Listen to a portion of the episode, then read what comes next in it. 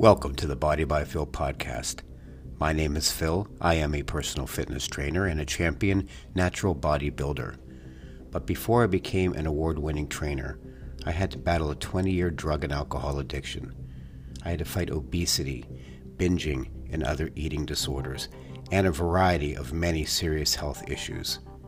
Through my unique experiences, I have successfully helped over 400 people reach or exceed their fitness goals.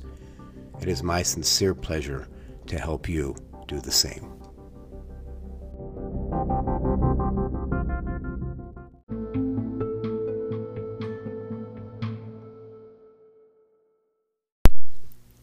Welcome to the Body by Phil podcast, episode 2. In episode 1, I briefly described my childhood, uh, starting with my birth, where I was born prematurely and, and had some birth defects and chronic asthma that transpired from those birth defects, and how I had to overcome those early in life, and also how I started my poor eating habits at a very young age, and how that started to go into my adulthood. I want to touch in episode two um, more about my military experience and how I started to gain weight in the military, but also how I started to introduce alcohol as a coping mechanism uh, for things in my life, and how that coping turned into um, a massive addiction, and I became an alcoholic for most of my adult years. So I graduated high school in 1987. I was about 168 to 170 pounds, pretty lean, decent shape. And when I went into basic training, it was my real first example of how you can turn food into muscle. Now, I've heard a lot of stories um, about how awful military food is. Well, I was stationed in Fort McClellan, Alabama. Uh, I was in military police academy out there, and I got to say, the food was really quite good. Not only was it good, but skinny guys like me were given a lot. I felt bad for the people who were trying to lose weight in basic training because they would be standing in the chow line and the drill sergeants would take food off their trays in front of them and give it to the skinnier guys like me and make us eat more food. Uh, I didn't understand why. We didn't question a lot of things then. You just did what you were told, and that was it.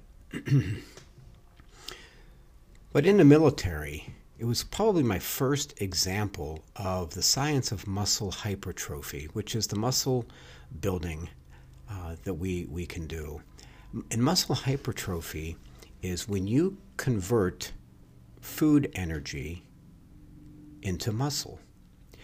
For example, I was given very high calorie food in the military. We started eating very early, and we were eating, even if we were out on a range or on a march, we had high caloric foods in our in our pouches that they would feed us and then our lunches were you know very big and then of course more snacks throughout the day and then our dinners and then lights out But these were high calorie foods. They were packed with uh, proteins, carbohydrates, and fats. Now, we worked out constantly. We were always on the move, on a march, doing push ups, doing sit ups, doing running, everything. I mean, basically from the moment you got up at 0500 till lights out at around 21, 2200, 9, or 10 p.m., you were working, moving out, burning calories. So if you're already quite thin, like me, and you don't have the right caloric intake and you're working out seven to eight hours a day, which is what we did, your body has nothing to use as fuel. It's going to look at body fat, which I didn't have much of at the time. And when there's no body fat or carbohydrates in your body, then your body's going to look at muscle storage uh, as its primary source of energy. And then you'll start to consume your own muscle tissue for energy, and that's called a state of going catabolic. The military knew this even when I did not. So they would feed you a lot of food. Well, when I went into basic training at about 168 pounds, when I came out of basic training, I was about 186 pounds. I was pretty rock solid. I felt pretty good. Um, after basic training, though, we went over into what's called AIT, Advanced Individual Training, and when I learned how to be a uh, an MP, military police, the activity levels start to slow down. You're not, it's not quite as demanding. So remember, coming from my background with the Italian family and the food habits and the eating habits that I instilled very early in life, in the military was kind of controlled. You can only eat when they told you to, you know. But we were so busy, it didn't really matter. After basic training and after AIT, then when you're left to your own, you know, then you can start, you know, bringing in some of those bad habits again. Now, I was already starting to put on some size. Yes, some of it was muscle, but the working out, as I said, had started to slow down. So I started to keep uh, consuming these high energy foods, working out much less, and then the waistline started to get a little bigger. In time, the waistline started getting really big, and I started having difficulty in the military, even passing my physicals. Uh, we had to run two miles. We had to do so many push ups and so many sit ups, and where this used to be a joke, I mean, I could do this no problem. It was starting to become a little tricky. It's becoming much more difficult, and I was starting to notice it. Now, as I said in episode one, I wasn't a drinker. I never really drank. I didn't do drugs, anything like this in high school, even when my friends did. I never was. I was never really tempted by any of that. Now, in the military, you see all kinds of walks of life, and you get to meet all kinds of interesting people from all over the place. So, one particular incident in 1989 I was stationed in Anchorage, Alaska for a drill, and it was called Brimfrost 89. Now, the idea behind this kind of training was to teach the soldiers how to fight and survive in very harsh climates, uh, in particular cold. So we were out there in January, February of 1989, and lucky me, it just so happened to be the coldest winter on record since the early, or I'm sorry, late 1960s. So it was really cold. And when I say cold, I mean 60, 65 below zero. This is the kind of temperature and the kind of weather that is very harsh and very unforgiving. And if you don't pay attention, lethal deadly. So while we're there, I remember we had uh, suited up, and it took about a half an hour to put on all this cold weather gear. And in fact, it, it, took a buddy system. You and somebody else, your buddy had to help you put on all this gear to make sure it was right from your boots to these pants you had to put on uh, to these parkas and special hoods and special gloves. They look like big oversized oven mitts. Um, you did all this to make sure that there was no exposed skin because exposed skin in that kind of climate would only last about 15 minutes before frostbite would, would set in. So you had to be very, very careful. One particular night, the climate got really bad, and we were all sitting in this gymnasium. The roads to where we were going to our barracks had been closed. There were some problems with weather, and, and we couldn't get to our barracks. So we were staying in this big, giant gymnasium. And these guys were making coffee and this and that and everything else. And it was kind of funny because when they would open up the door, uh, the gym door going into the outside, you could see that the cold weather, like just the snow like just coming in kind of like that dried ice you know you could see that fog just roll in almost like you opened up a freezer door. It was unbelievable. But they would take this hot water that they were making coffee with and experiment with something that they had thought was false turned out to be true. You take a cup of hot water in that kind of condition and you throw it out the window or the door and you would hear and the water would vaporize going from super hot to super cold, it would vaporize in midair and not a droplet would hit the ground. You just hear a little and it was gone. It was really cool. So we were doing this on and off, you know, and the sergeants would be yelling at us to shut the door because it was so cold and this and that, but we were having a blast doing that. anyway, we're all sitting around playing cards and playing around with this water experiment, and we get a call we get a call from um, headquarters that there was a tragedy, some sort of massive accident close to where we were. We didn't know exactly what it was, we just knew that it was some sort of catastrophe accident. And because of the conditions, the normal respondents could not get there in a timely manner, and we were only about two miles away. So we had to respond. Now, this was, like I said, 1989. This was probably about eight or nine o'clock in the evening. So we started suiting up to go out into these into the elements, and keeping in mind this is before the Humvee was introduced. The Humvee would be introduced to uh, to our battalion, I think, right around 1990 91. But in Alaska, we did not have the Humvee. We had the old style Jeeps. And these Jeeps were really, really old. We actually had them shipped over on C 130 cargo planes. The problem with the Jeeps were the batteries. And this kind of cold weather, once you shut it off, you weren't getting it turned back on. So the Army's answer to this was keep the Jeeps running 24 hours a day with a fuel detail. So we would stand out there and people would have their jobs all night doing nothing but fueling up these Jeeps. I don't know, I can't even imagine what that cost to do. But we did it. And we would fuel these things up all night so that it would stay running. Well, we get out to our Jeeps and we're following everybody. Uh, the commander is uh, driving. And we, on, on our way, find out that this is going to be a plane crash. Apparently, a C 130 plane full of National Guardsmen from Canada, uh, their instrument panels froze up, and, and when they thought they were going to be landing on the runway, there was no visibility. They couldn't see. They were actually landing um, a couple miles off course, and they were heading right for and landing in the redwood forest. Uh, a redwood tree alone, some of them are so massive in size you could actually drive a car if you tunneled out the base of a redwood tree. You could drive a car through it. Now imagine a forest of those and a train, a plane crashing headfirst into these. This was the crash site that we came upon. Visibility was very, very low, but one thing I remember about that night, a few things. I mean, there's some things that I'll never forget about that night. But before we got to the crash site, I remember seeing the Northern Lights for the very first time.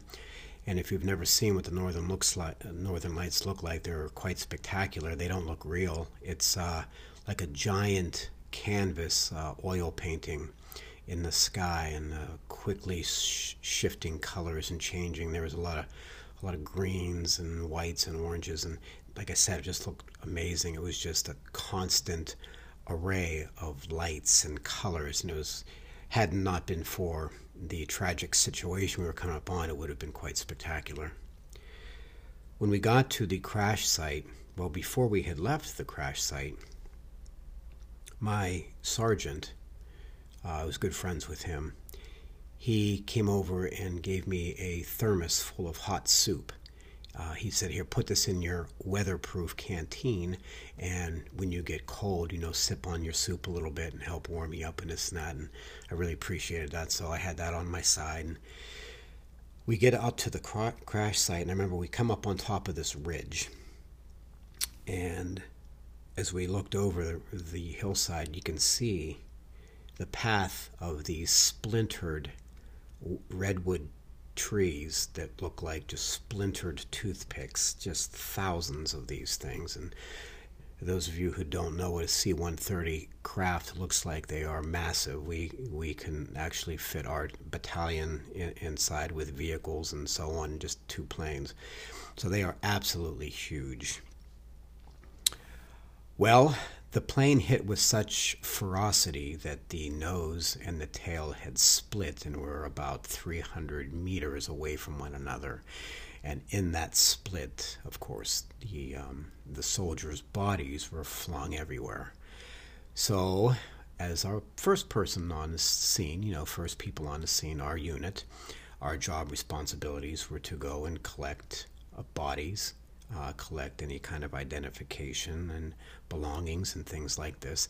And keeping in mind that you only have about 15 to 20 minutes to do that in a buddy system before you have to pair off, um, go back to your Jeeps, warm up, and then go back out. You had to do this in shifts. So you really had to be careful because if your feet got frozen, you were in big trouble. So your feet were inside these boots. They called them Mickey Mouse boots. They were really huge. They looked like big Mickey Mouse boots, and there was an outer layer and an inner layer. It was like wearing two boots in one.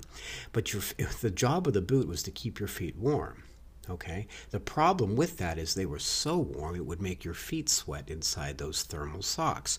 So if your feet started to sweat and then they started to go cold, your sweat would freeze to your skin and you would have frostbite within an hour.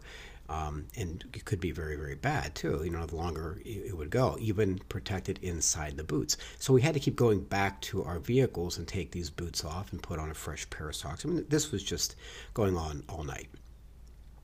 Well, we saw some pretty horrible things, needless to say. And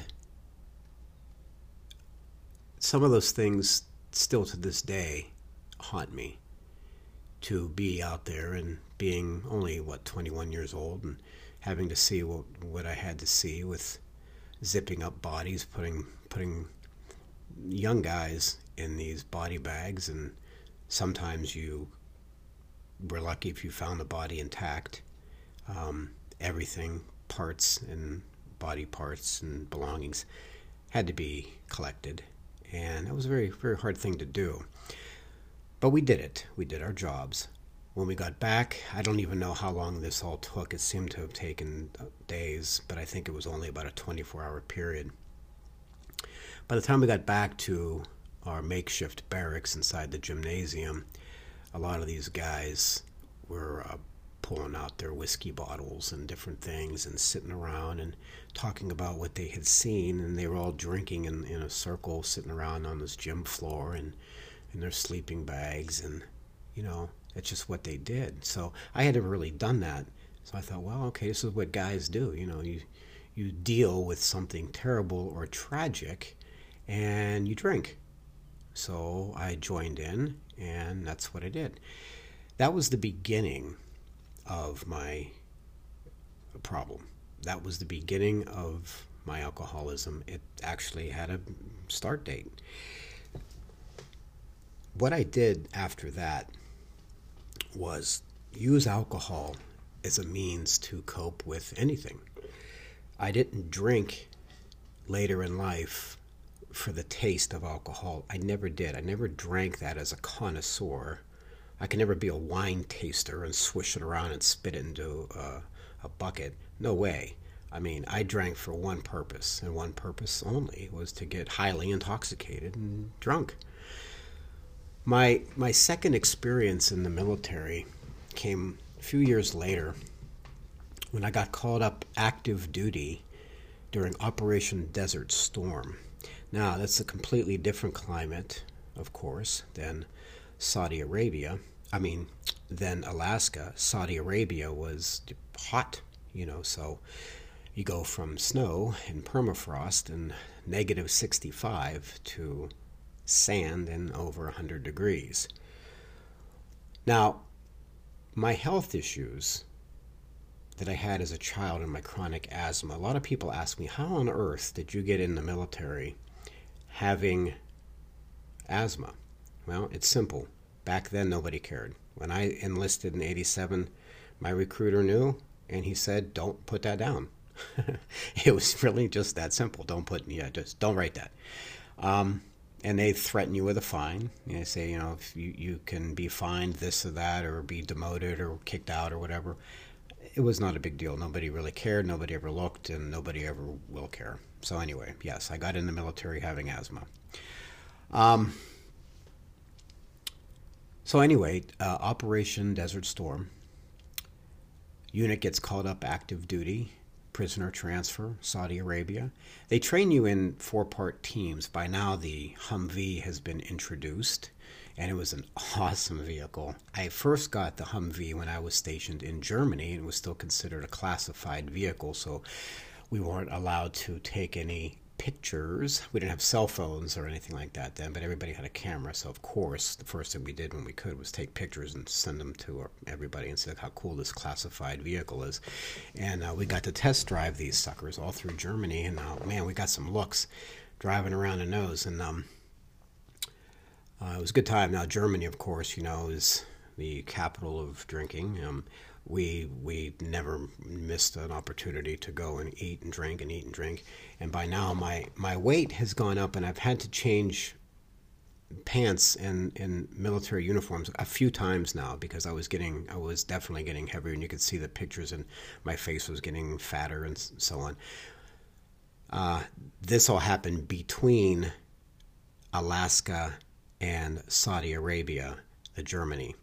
So going back to Saudi Arabia, the training was a four part person. So I was a 60 gunner. I sat up in the turret of the Humvee and I was a 60 gunner.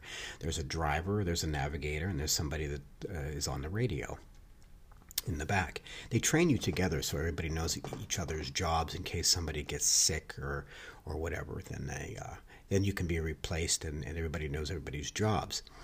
Well, it so happened to be, you know, the asthma issues and, and the climate and this and that. I ended up getting um, a bronchial infection, which actually turned into pneumonia, and I was shipped to uh, back to um, Fort Dix, New Jersey, in a holding pattern, and I was not allowed to rejoin my team over in Saudi Arabia.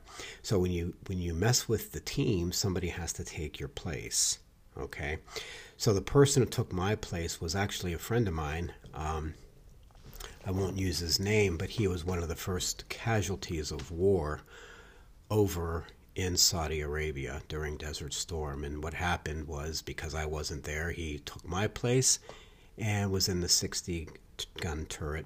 And they were driving at night on one of the roads in Saudi Arabia, and they were hit by an oncoming tanker semi of some sort, and he was killed instantly. Uh, where I would have been, and that would have been me. So, you know, you think about these things, and when I got the news of that, while they were pinning a medal on my chest uh, because this war was basically over, you know, it didn't last very long. I was awarded the um, High Performance Award for Excellence, and I was also given the National Defense Medal for my uh, active service during Desert Storm. But you know, his parents were burying him.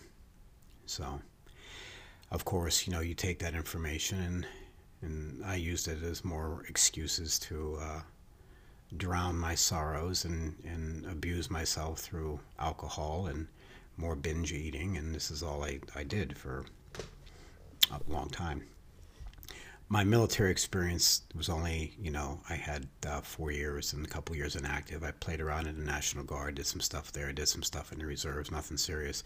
But those two incidents uh, are were, were the big ones. The Alaska, when I first drank, and then of course uh, Saudi Arabia, losing losing a friend and cheating death for the second time. So this is twice now where, by all you know purposes, I should not be alive. Um, um, again, I said this in, in, my first episode is that I, I do believe that the reason that God has given me this second chance and third and fourth and so on at life was to take these experiences and do something good with them. For years, I didn't get that. I, I, I used to just drown all my feelings and and my negative thoughts in, into alcohol and later on prescription drugs and things like this. But um, the military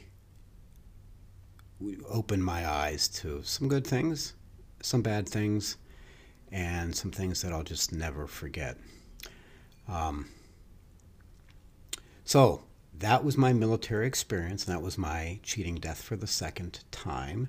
And early on, like I said, it showed me the ability to turn muscle, uh, turn food into muscle through through high calorie intake and a lot of exercise, which was the positive. And then in the negative, you know, as I started to become less active in the military, then you know the body weight started to come back on, and I started to fail at my PT tests. It started to get much much harder to do.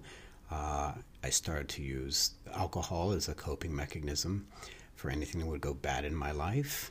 And that's going to lead me into some really shocking things coming up with some DUIs, some jail time, um, some other craziness.